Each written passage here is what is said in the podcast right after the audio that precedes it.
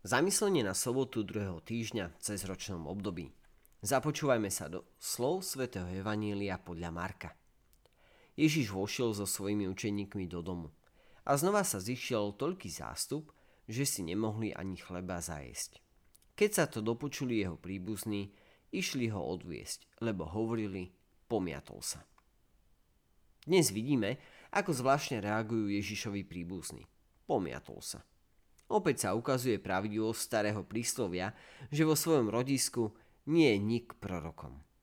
Je zbytočné hovoriť, že tento postoj nejako nemôže zarmutiť pánu Máriu, pretože od začiatku až do poslednej chvíle, keď bola pri úpeti kríža, si vždy zachovala neochvejnú vieru a dôveru voči svojmu synovi. Ale čo my? Uvažujme.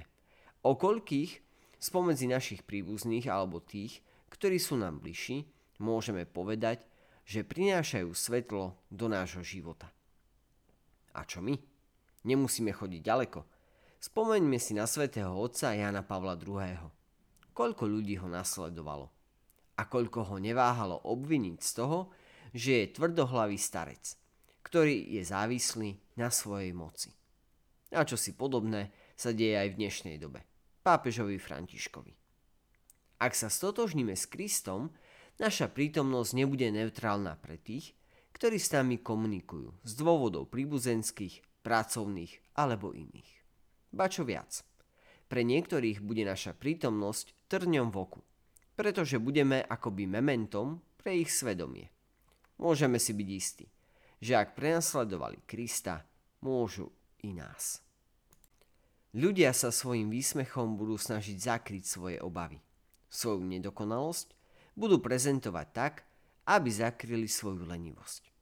Koľkokrát nás katolíkov obvinia z toho, že preháňame. Môžeme odpovedať, že nie. Vo veciach lásky totiž nie je možné preháňať. Naopak, je pravdou, že sme radikálni. A musíme byť, pretože skutočná láska pohlcuje celého človeka. Alebo láska zabije mňa, alebo ja lásku. Preto pápež Jan Pavol II hovoril o evanieliovom radikalizme a o tom, že sa nemáme báť.